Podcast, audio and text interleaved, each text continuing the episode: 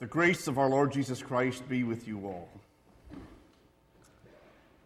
If you watch evening television, perhaps you are familiar with shows like America's Got Talent or American Idol or a new one now called The Voice. These are talent shows, basically, where people have auditioned, hundreds of people throughout the country have auditioned to, to show their talent, and in particular, a lot of them in music, with singing, so they can make it to the top. And if they're good enough, they get selected for the show, and then throughout the season, of course, the crowd is trimmed down to just those who are the very best. And America then votes for the ones they think are the best. So here you have these people who were basically unknown average people like you and me with regular jobs, but who have some special talent. And because of that talent, they shoot to the top. What's offered them is a life of fame and fortune, as now they become the superstars. And some of them get quite a following, because I hear some of the young girls talking about, oh, did you see so and so on TV last night? They're still in the competition. And maybe shows like that get, get our thoughts going a little bit as to, you know, what if, what if I was in that position? Wow, what if, what if I were on a show that I could look forward to getting some fame and fortune? But we realize that's not our world. But don't be disappointed. Even though these people now have found some direction to get a new life, truth is, you and I already have a new life, and one that's far better than the fame and fortune of Hollywood or the musical world. It's a new life that has come from and is there because of and is with our living Lord.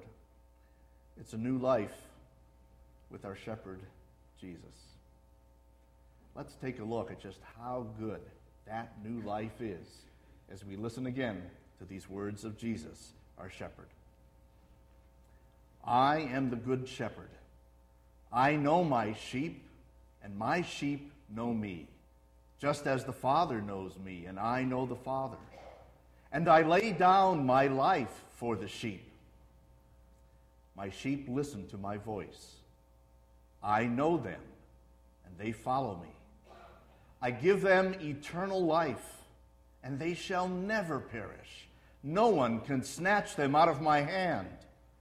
My Father, who has given them to me, is greater than all. No one can snatch them out of my Father's hand. I and the Father are one.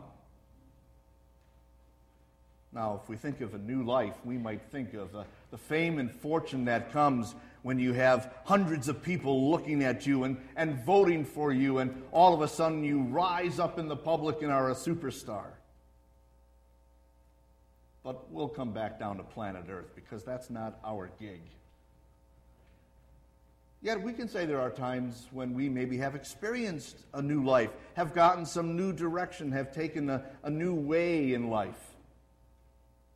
Maybe when you graduated and went into the career field, and now you're a professional. Maybe when you got married, you consider that to be a whole new life. Or maybe when you've just moved to a new home, a different part of the country, and started over, so to speak, a new life. For these young people, a new life might mean when you can finally get behind that steering wheel of the car, huh? Or when you graduate from school and go on to a new school and start over with new friends or yes, in years to come, graduating and getting a career and getting married. But that's kind of off in the future, isn't it? At least your moms tell me the driving thing is definitely off in the future. But you have a new life even today. A new life that's with Jesus. Oh, it's not new in time. You've been living with this new life. We've all been living with this new life for some time, but yet it's new, new in quality. Just like when you get a new car, you like that feel, you like that smell. You get some new clothes and you like the way you look. You, you get a new phone or a new iPad or something, and, and you just enjoy the, the newness of it. Well, that's the quality, the new quality of life that we have. And, and Jesus describes it for us in three ways. The first way he tells us is that he knows us. Now, we know people. You can look around the church and say, oh, yo, I, I know that so and so, and sometimes we even remember their names. But you may not know them real well. Now, you guys, I know pretty well. And your moms and dads know you real well, and they've told stories about you. Well, that's how Jesus knows you. That's how Jesus knows all of us. He knows us personally. The word that uh, Jesus used in the Greek language implied an intimate knowledge, a close living knowledge with somebody. In fact, Jesus at one point said, I know my sheep's name. And by that he meant he knows your personality.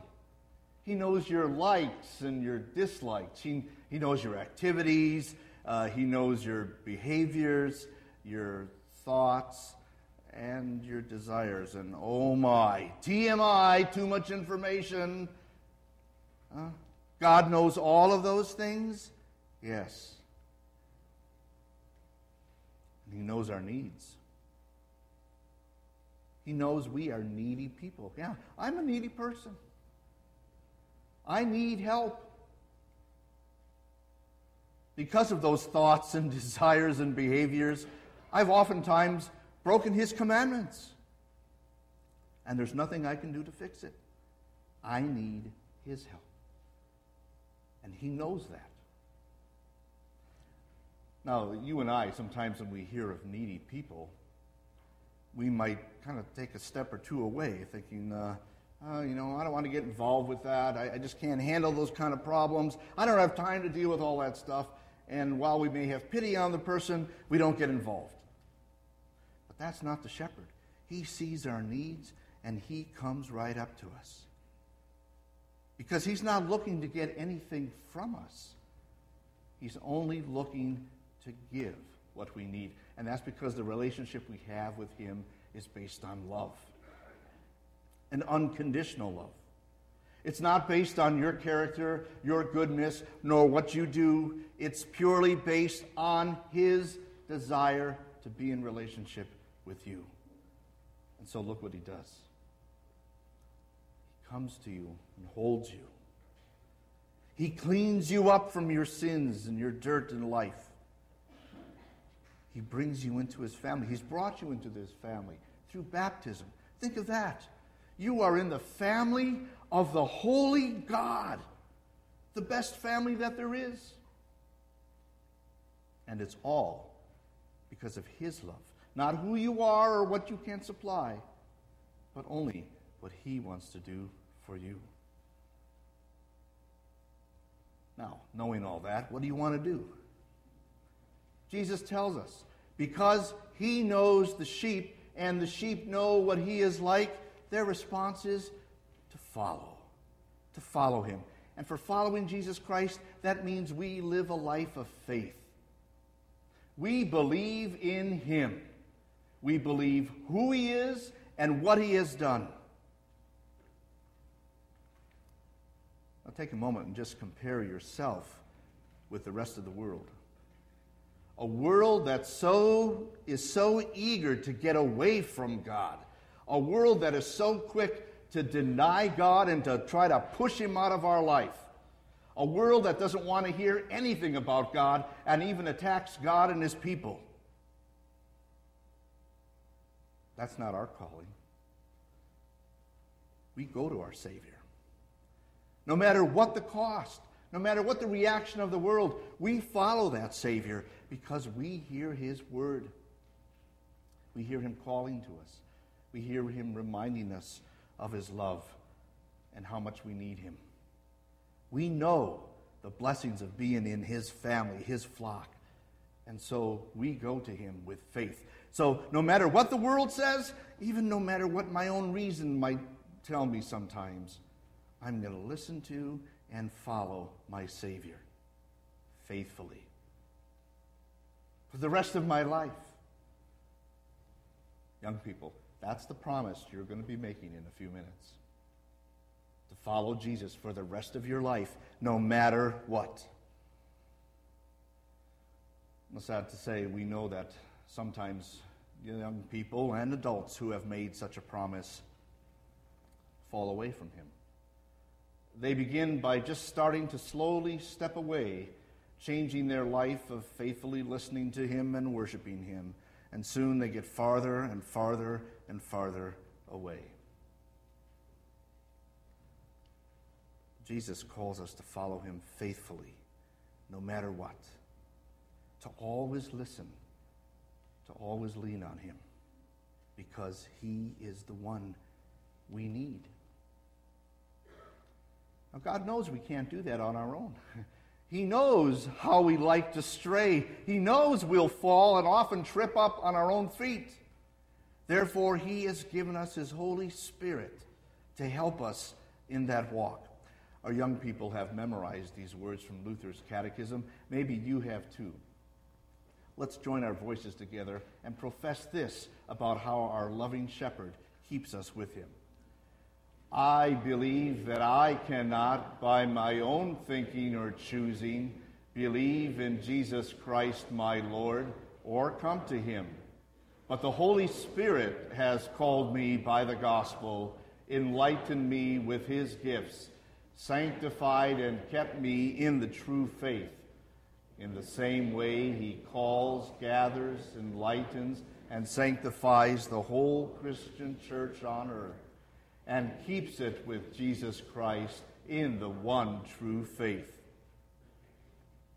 Yeah, it's that Holy Spirit whom God has given us to bring us to faith. Now will also be with us to keep us in faith. Listen to his promptings and then keep that promise you have made to follow him. Confirmation simply means you are confirming, you are letting everybody know what you believe. You are telling us about that good work that God has created and started in you. Keep to that promise. And then let's work to encourage one another. That's one of the reasons why we gather together on Sundays. Yes, it's to praise and thank God, but it's also to be together to encourage one another in our faith and our Christian walk.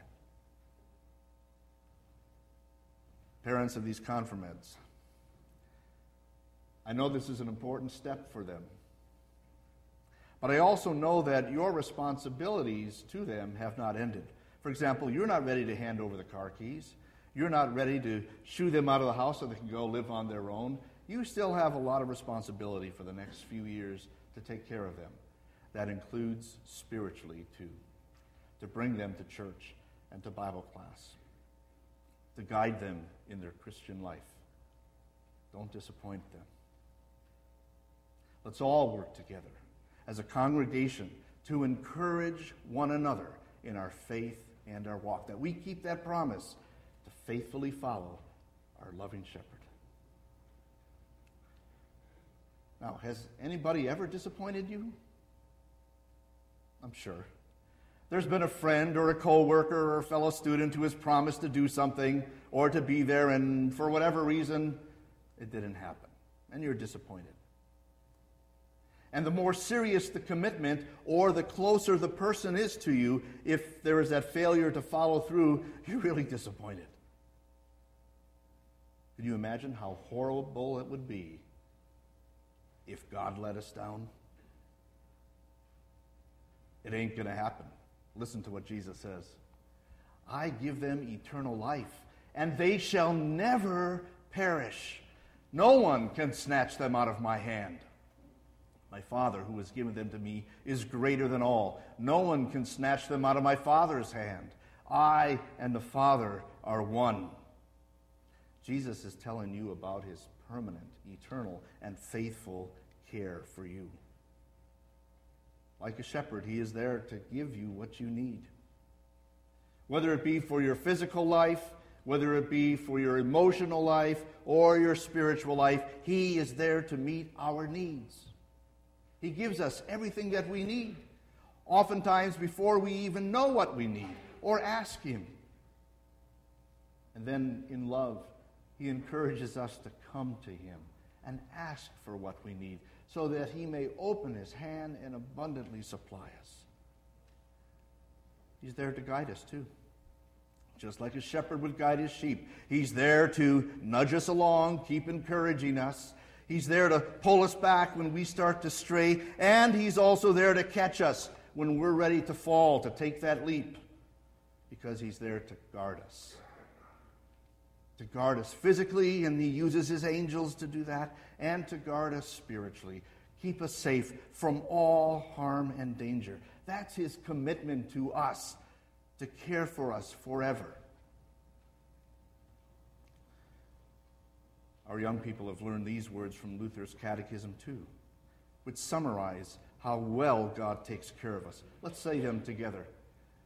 I believe that God still preserves me by richly and daily providing all I own and all I need to keep my body and life he also preserves me by defending me against all danger, guarding and protecting me from all evil. With that kind of care, our response is simply to trust Him, to trust Him above everything. Look, when we recognize we have needs, we take steps to meet those needs. It might be doing something, it might be going to see somebody. And God has wonderfully blessed us with all sorts of earthly resources and, and technology to help us in our needs. But no matter how good the people are, no matter how great the technology is, none of that can work unless it has His blessing. So, whatever our need might be, Whatever we think it is that will meet that need, let us put our trust in God above all of that to work through those things to take care of us. Trust Him in every situation and for all that you need. Those words we just spoke a moment ago. Richly and daily, all I own, all I need, against all danger, from all evil. You know, life is pretty complex.